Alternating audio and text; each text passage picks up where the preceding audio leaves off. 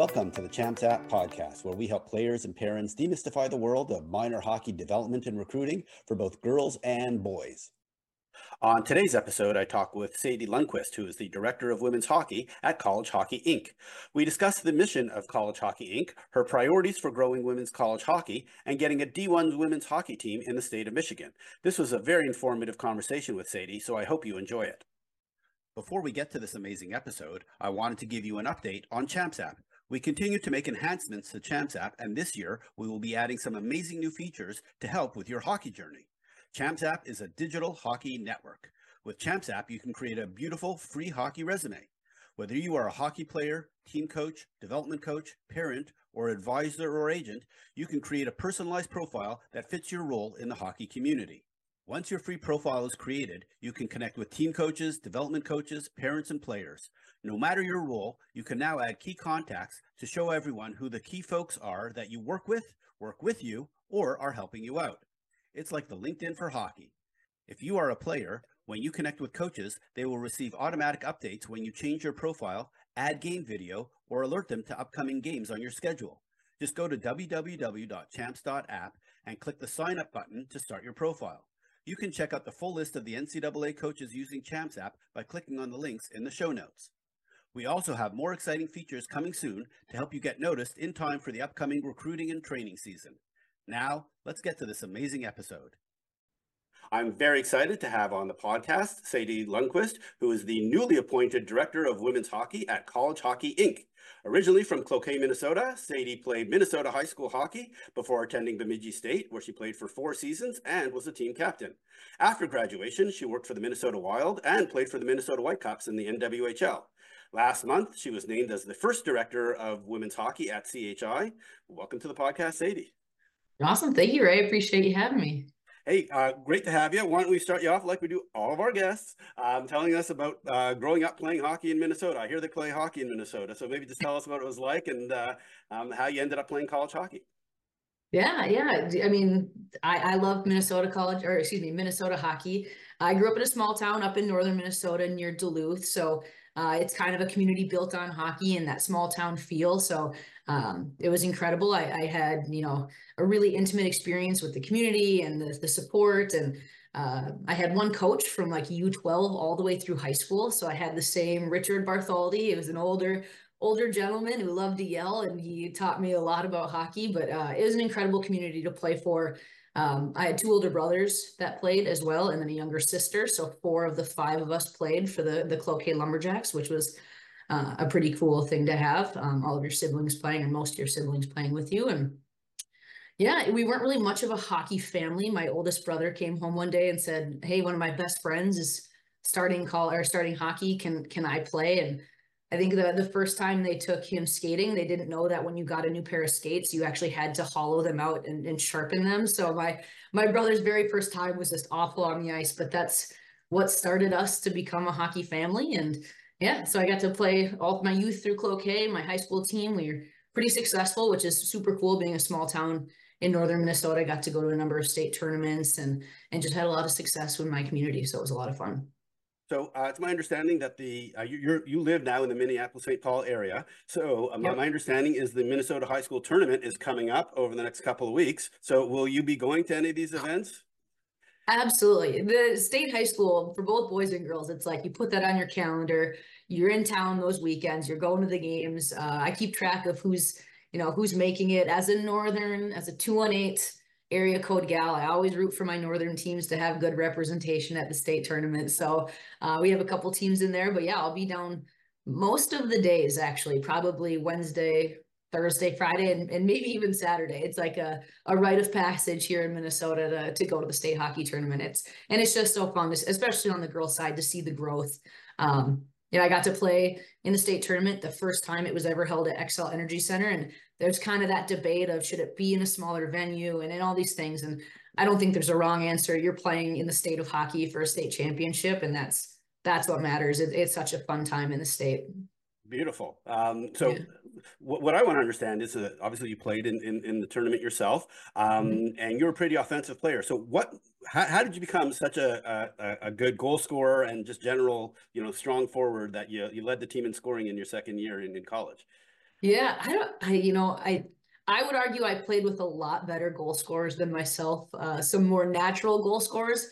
I'd like to think that I'm just too competitive to not to try to score. I'm competitive to a fault. That is just to me at the core. So yeah, I just think that I worked hard too. I'm not going to say that I wasn't, a student of the game and always pushing myself. And I had coaches who pushed me, and my dad built a rink on the side of our house growing up. So got to play a lot of outdoor hockey with my friends. Even some of the kids from the neighborhood who didn't play hockey growing up found themselves on that rink on the side of our house. So it was a lot of fun.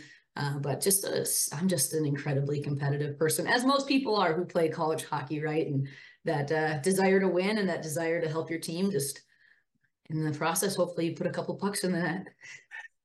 Very nice. All right. So how did you end up at Bemidji State? How did you get recruited? What was that process like? Yeah. And getting recruited, it's a great question, because it's so different for each player, even though there's this process and this timeline in place. I found a funny story. I went out to Lake Placid for one of those USA development programs in high school. I remember on the flight home, there was some other girls on my flight, and it was the day that you could start getting calls from colleges. And I remember the girl next to me got a call. And to this day, I can feel my heart sink to be am I not on the right trajectory? Am I not doing the right things to make sure I'm in that position to be where I need to be? And that's kind of what we can talk about later with College Hockey, Inc. and how we want to help that process for prospects. But later that day, I did get some calls. So I was really fortunate that I had some schools reach out. They were interested in me. Like I said, my family wasn't really a hockey family, so we didn't necessarily know the process. We just kind of trusted that those teams and those coaches that reached out were giving us the right details and the right timelines and kind of helping guide me and my parents through that process. So I had about 5 or 6 schools that I was talking with or working with or visiting, but being a northern Minnesota kid, Bemidji was just a really good fit for me. Size-wise, my family could watch me play. I wanted to be in the WCHA, and I knew I would be able to play right when I got to Bemidji. I wanted to try to come in and be an impact player right away. So that was a big part of what drew me there. But incredible coaching staff, great community. It helped that my sophomore year, we got a brand new rink. So we got to play in an incredible facility there when I was 3 of my 4 years. So I've been to that rink, and it is beautiful. That is for sure. And the whole town loves the Beavers. So. Yes. And it's a unique college. Kind of like we chatted before this, it's not for everyone. It's a small town, but it's on the lake there. It's beautiful. It's gorgeous. And if you love that lifestyle, and then the hockey was a good fit for me, and the school was a good fit for me. It checked all the boxes for me as a student and as an athlete. Beautiful.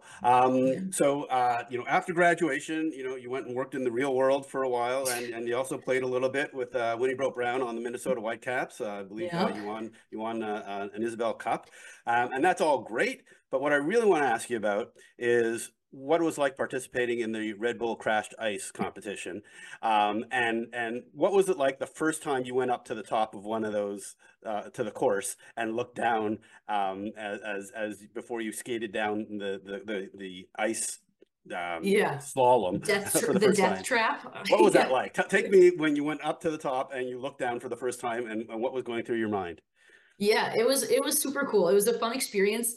I graduated from college hockey. There was no Whitecaps playing in professional league at that time. So I thought, why not give it a try? My older brother did it. So I remember they did on ice tryouts at the Xcel Energy Center through an obstacle course, and crushed it. I was like, this is going to be awesome. It's easy. I snowboard. I got to the top of that. And I was like, oh my gosh, what did I sign up for? This is so scary. It was so fast. It was really fun. I got some really cool opportunities and experiences. I got to go to Munich and France, Marseille, Quebec City, Ottawa. So I got to do some really cool things with it. I also did break my leg doing it. So little yin and yang, there's cool opportunities, some cool medical bills. But it was a really cool experience. I think we go back, to that competitive comment. It filled that need to compete and be a part of something. So it was a really great little time of my life. But then the Whitecaps entered the NWHL, and I easily hung those up to get back on flat ice. We'll put it that way. Beautiful. All right. I was going to ask you if you got hurt and if you crashed, but I think you answered those questions and also all the different places that you got to visit. So that's pretty cool, touring the world, because you get to go to Canada, Europe, etc. So that's awesome. All right. Well, we need to start talking about College Hockey Inc. So maybe let's just start. The most simple question is, what is College Hockey Inc.? What's the mission of the organization? Yeah, at its truest core, if you were to break it down and give maybe a little mission statement, we're a nonprofit organization, and we're dedicated to promoting Division I men's and women's hockey to prospective players, to fans. We do it through different marketing and informational efforts. So, that is the core of our organization and who we are. Gotcha. So unlike the men's side, it seems that the U.S. and Canadian girls want to go play U.S. college hockey as their first choice. So you don't hear many U.S. players going to Canada to play U sports like you do for on the men's side to go play juniors. So why is that? Because I remember many years ago, even before your time, that the best female players attended Canadian universities. In fact, they many of them played at my alma mater, McGill University, way back when. So I'm just curious, why is it that you need to start promoting, U.S. Division I women's hockey when that really seems to be the preferred choice of most female players these days? Yeah, no, that's a great question. When I accepted this position, it's the first time it's being held. So a lot of folks did say, okay, well, the men's side, it's really to say, stay in NCAA, stay eligible. This is your best path forward. Get a degree. It's top-end hockey, all those things. But to your point, we don't really need that on the women's side. The best path forward for the top hockey players is to come play NCAA hockey. So the women's focus is more to grow the game. It's really all about growth, growing opportunities for prospects and making sure they understand the process of recruiting. It's growing the platform for these incredible athletes and making sure that all these schools and programs have a bigger reach, a broader reach, a better audience. And then it's, physically growing the game. We meet with campuses and colleges that are looking to add Division I women's hockey to their campus, which has been a really cool effort in tandem with the NHL. We come in and help run feasibility studies to say, hey, if you want to add women's college hockey to your campus, here's your opportunity and your cost. And that's a big part of our initiative as well. So when you look at the women's side, it's truly all about growth. There's those different pillars of growth that we focus on throughout that life cycle of women's hockey.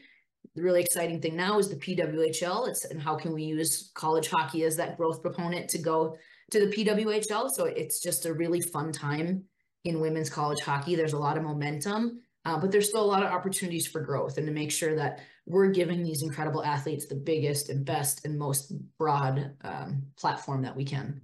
Great. All right, so you touch on two key topics, two different roads I want to go down. I'm going to go down the one that almost everybody wants to ask about. So Delaware is getting their first D1 team starting in 2025.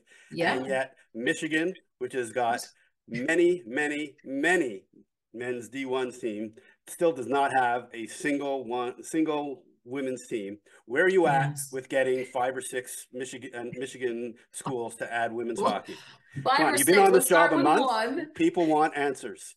I know. It is funny. I'm 1 month in, and I'm like, this is the biggest topic. What Mike Snee, our executive director, and I like to say is Project Michigan is on the horizon. It is, to your point, there are no Division I schools there. There are some schools that we truly believe it would be a benefit added to them, and then obviously to women's hockey as a whole, for them to add college hockey. So it is on the horizon. It's something that we are working on. That's really, I should say, it's all I can say. That's all I will say. But to know it's a priority and it's an opportunity, right? We don't want to look at this as a, why don't you have it? And you should have it. And it's a, here's your opportunity and here's how we can grow the game and how you can broaden your opportunities on the campus and colleges. So that is in the works, and I will leave it at that. Okay, so you'll be giving us updates weekly on this topic? Check out my Twitter. I'll be live streaming all of our All right, so I understand the carrot and the stick methodology. I think most people want to use the stick at this point because it's been going on so long, but I understand your perspective. All right, so I'm going to change to go down the other path that you brought up a little bit earlier, is how will the PWHL impact women's college hockey? Is it possible that that college players are going to get drafted while they're still at school? Might there be players that, you know, leave early or maybe even skip college hockey and go play professional? So, you know, that's probably may not be in your best interest. What's your perspective? I know it's still very early, both in terms of your role and, you know, the tenure of the PWHL, but what's your perspective on how the both organizations work together? Yeah, it is early, right? And I think first and foremost, just want to acknowledge the success the PWHL has had right off the bat. It's been so fun to watch. As someone who played college hockey and even played with the NWHL, it's just awesome that Friday night game in Toronto and Montreal broke that 19,000 attendance record. So cool. And when you look at that and you look at college hockey, it's just opportunities. That's like the key word is opportunities. It's 93% of the PWHL came through NCAA hockey. So that's a staggering amount. We only foresee it going up. Like we talked about earlier, the best path for college or for women's hockey players is through the NCAA. So we're hoping that this will be a really great partnership to say, hey, this NCAA is essentially your feeder league. So how are we making sure that these girls get 4 years to develop as players, get to develop as students, get their degrees, build their brand? And then, you know, you kind of look at other sports that do it that way, the NFL or WNBA, you know, after they've gotten through their 4 years, then they go and be a part of this program. And these new teams hopefully attach to the colleges they play for and vice versa. And they don't know yet what the rules will be on rights, on drafting, on all those things. So I don't want to get too ahead of myself. Those haven't been established quite yet. But I know that the PWHL and, you know, leaders in NCAA and in the women's hockey world are working together to make sure that that's a smooth transition and is best for all parties at the table. So it is a cool opportunity, though. It's incredible to see, you know, how can this come to life and help grow college hockey, help grow the PWHL, and just be this really cool connection of two powerhouse, you know, women's hockey programs. So. All right. So the whole women's hockey recruiting process is quite complex. And with new teams and rule changes, it continues to change each year. I was wondering, how do you see College Hockey, Inc. helping with the recruiting process? College Hockey, Inc., what we're doing here in this, and this is one of my first initiatives that I'm working on, is actually compiling a research project on Division I and Division III commits to say, here's the data, right? Here is the when kids are committing, here's their process, here are the key dates and timelines that you should expect as someone who is either hearing from coaches or someone who's wanting to put yourself out there. And this project is going to be super informative to say, you know, we've seen in the past kids committing early and these, you know, verbal commitments, and those are great. I don't think those will ever go away, but entirely. But what we want to do is to say, here's the average age that girls commit. Here's the average process. Here are the things that you can expect when you are being recruited, because every recruitment story is different, right? I know there are your rules and your regulations on dates, but what we're trying to provide is this just core basis of knowing what you should be doing, how you should be reaching out, how to stay eligible, clearinghouse and grades and all those things. But we also want it to be in that frame of mind that you don't always have to be going to every camp and paying for all these, you know, extensive travel trips or whatnot. You know, each process is different. And as long as you're being proactive and forward thinking about reaching out when you are eligible and when you're able, we're hoping that this research provides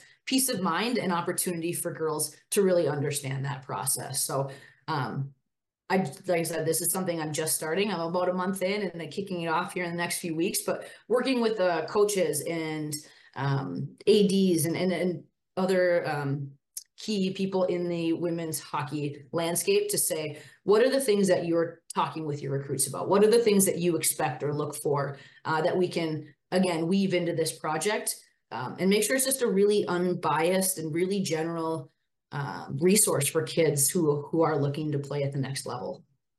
All right, so one of the things that's really become popular over the last few years, especially with COVID, has been the transfer portal. So as players are considering women's college hockey and which teams to go to, what's College Hockey, Inc.'s perspective on, you know, the pros and cons of having a lot of flexibility for players due to the transfer portal? Is that helping? Is that hurting? Because, you know, a lot of people's perspective is that the rich are getting richer while the kind of lower ranked teams are losing some of their top players. Yeah, you know, the transfer portal, to your point, you could really argue both sides of it. I don't know that at College Hockey Inc. we necessarily have a say one way or the other. There are pros and cons based on each individual and on each teams. I think it's a great opportunity for kids who do go into a school and maybe think this isn't the fit that I was looking for, whether it is academic or on ice. So we do like those opportunities. I do like those opportunities for kids to be able to find the right fit for them, right? As coaches want to bring in the right athletes, the athlete needs to feel like it's the right fit.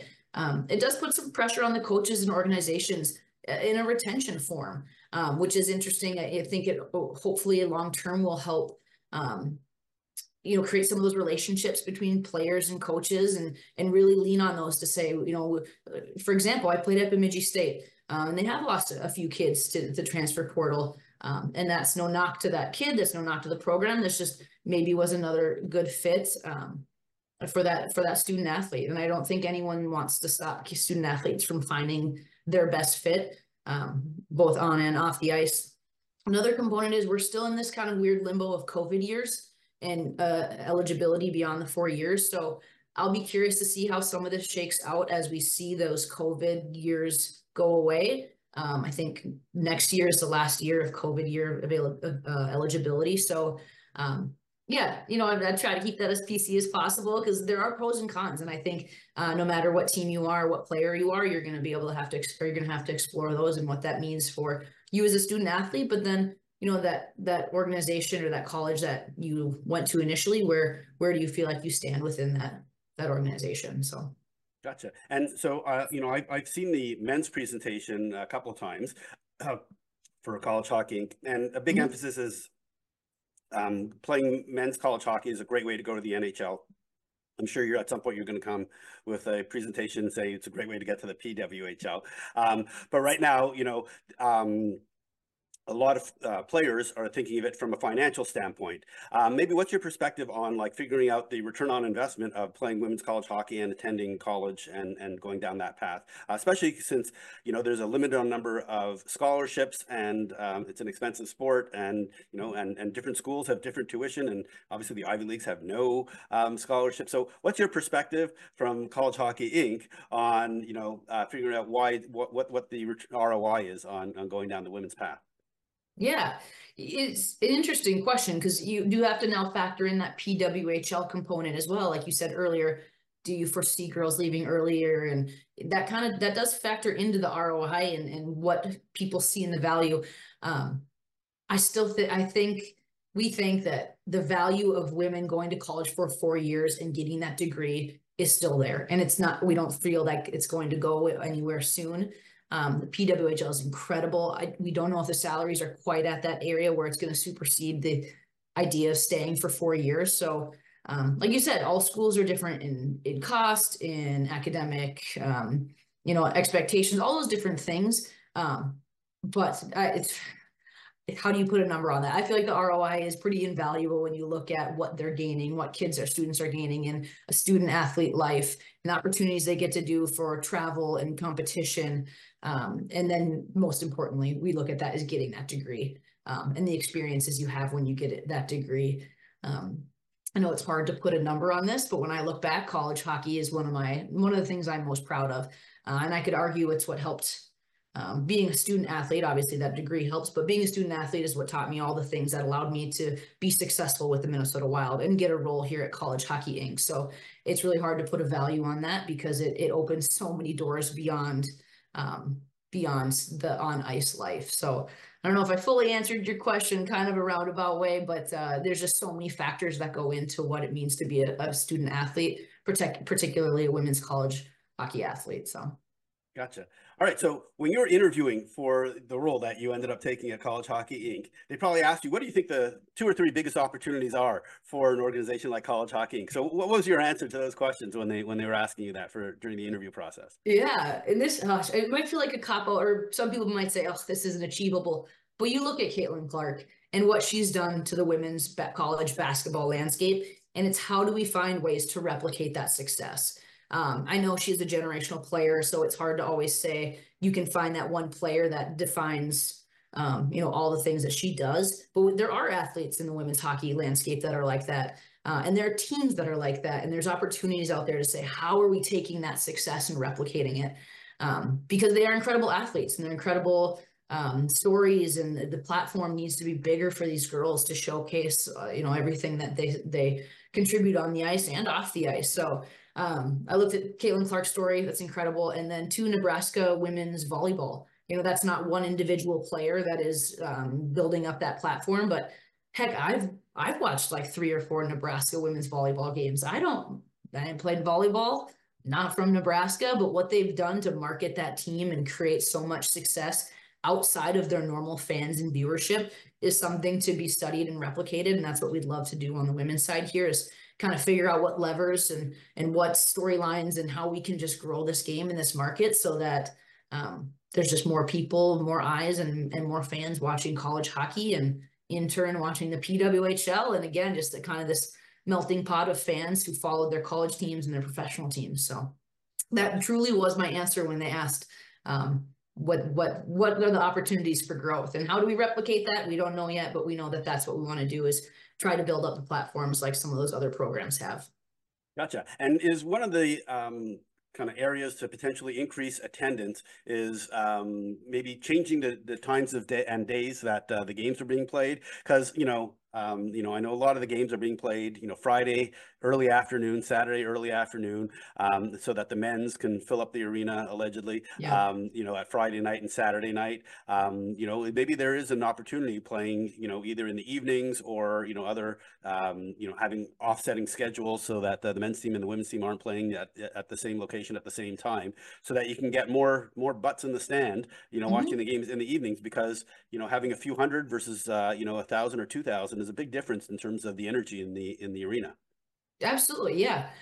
Full transparency, we haven't talked about that as much, the scheduling component in terms of with the men's, as we've talked about more, is how are we getting our game into other markets? Do we look at something like the Icebreakers and start bringing in other schools so that there's just more of eyes on these schools out of market? How do we maybe take a game with 2 teams that are heavily Canadian and go take it up to BC and play it up in a local BC mountain town, where now you're going to have this new inspiration of young girls in that community playing? So, so much of what we want to do is grow the women's game. But with that, we want to connect with communities so that the bottom of the funnel is being built as well, so that we are inspiring those 8-year-olds and 10-year-olds to stay in the game, or even to join the game, and pay dividends in the future, that we have more girls across the country, across the globe, playing women's hockey. So, I'll take a note on that one. I'll write the times and the scheduling down, because, I'm with you. We did some home and homes with the men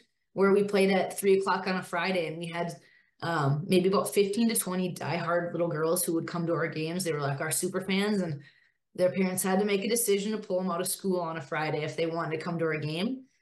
So that's certainly an area that we can focus on, but a lot of our talks have been on bringing it to new markets and finding new fans and showcasing this, and hoping that community latches on to one of these teams and finds success to grow their youth community as well. Gotcha. Okay. So I'm going to start kind of wrapping this up, but what are the sure. 2 or 3 early successes you hope to have that people can recognize in your new role? What are things that people should be able to look forward to in 2024 that's going to be new as a result of your being in this new role? Yeah. So we are working on a couple of research projects that I'm really excited. One is going to be goalie specific. We're looking at Division 1, and eventually we'll probably introduce some Division 3 goalie research to say, where are they coming from? How are we making sure those communities continue to grow that goalie game? But also looking at USA Hockey and saying, hey, across the United States, how are we growing the idea that this goalie is this all-important position and growing our numbers and growing our success across Division I and III. So that's going to be a super interesting project. I'm excited to see what we pull out of that. Like I said, we'll also be doing a really big project here on overall women's Division I and III landscape, NCAA recruiting. We'll layer in a lot of geographical factors there, and just it'll be this kind of foundation to say, if you are a girl in the United States, or actually if you're a girl in the globe and you want to go play NCAA hockey, here is this document. Here is this very core informational set that will help you get to the next level. I'm really excited for that project. And then Project Michigan, I'm hoping that, you know, in the next year, we'll be having some really cool news. There are a number of other schools we're actually working with as well outside of Michigan. So can't say who they are, but I'm hoping in the next year, you'll get to hear from me saying we're introducing women's hockey to another college campus across the U.S. So beautiful. Will you come back and announce it on the Champs App podcast? That would be awesome. Absolutely. Okay. Beautiful. Well, I really want to thank you so much for joining me on the podcast. Is there anything else about College Hockey, Inc. That we need to know? Like, are you going to be going on tour? Are you going to be doing a presentation? Are you going to be going around to like showcases or events to spread the word about CHI?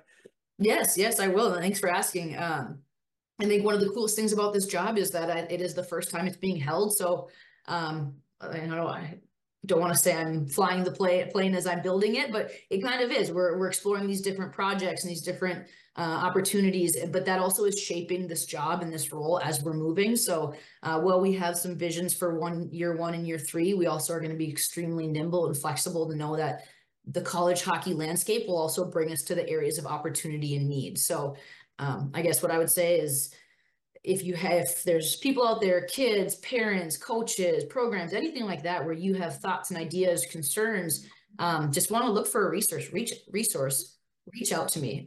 We're here to be a resource for women's college hockey prospects, people transitioning out of college hockey. So I think the really cool part of this job is it's still being shaped, and we want to hear from the folks that are going to be impacted by this to weigh in and give their thoughts on how this can be shaped to best focus on opportunities across all of women's hockey. So appreciate you having me on. I'm super excited for this role to continue growing, and we love to hear from anyone who has thoughts or opinions or concerns or wants to change the schedule of Division I women's hockey.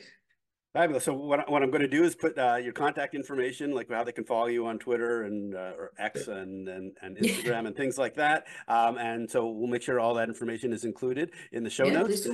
Sadie, I want to thank you so much for joining me. It was great learning about your hockey background, hearing about Crashed Ice, what College Hockey, Inc. is all about, and obviously your priorities for, in your new role. So thank you so much for doing this.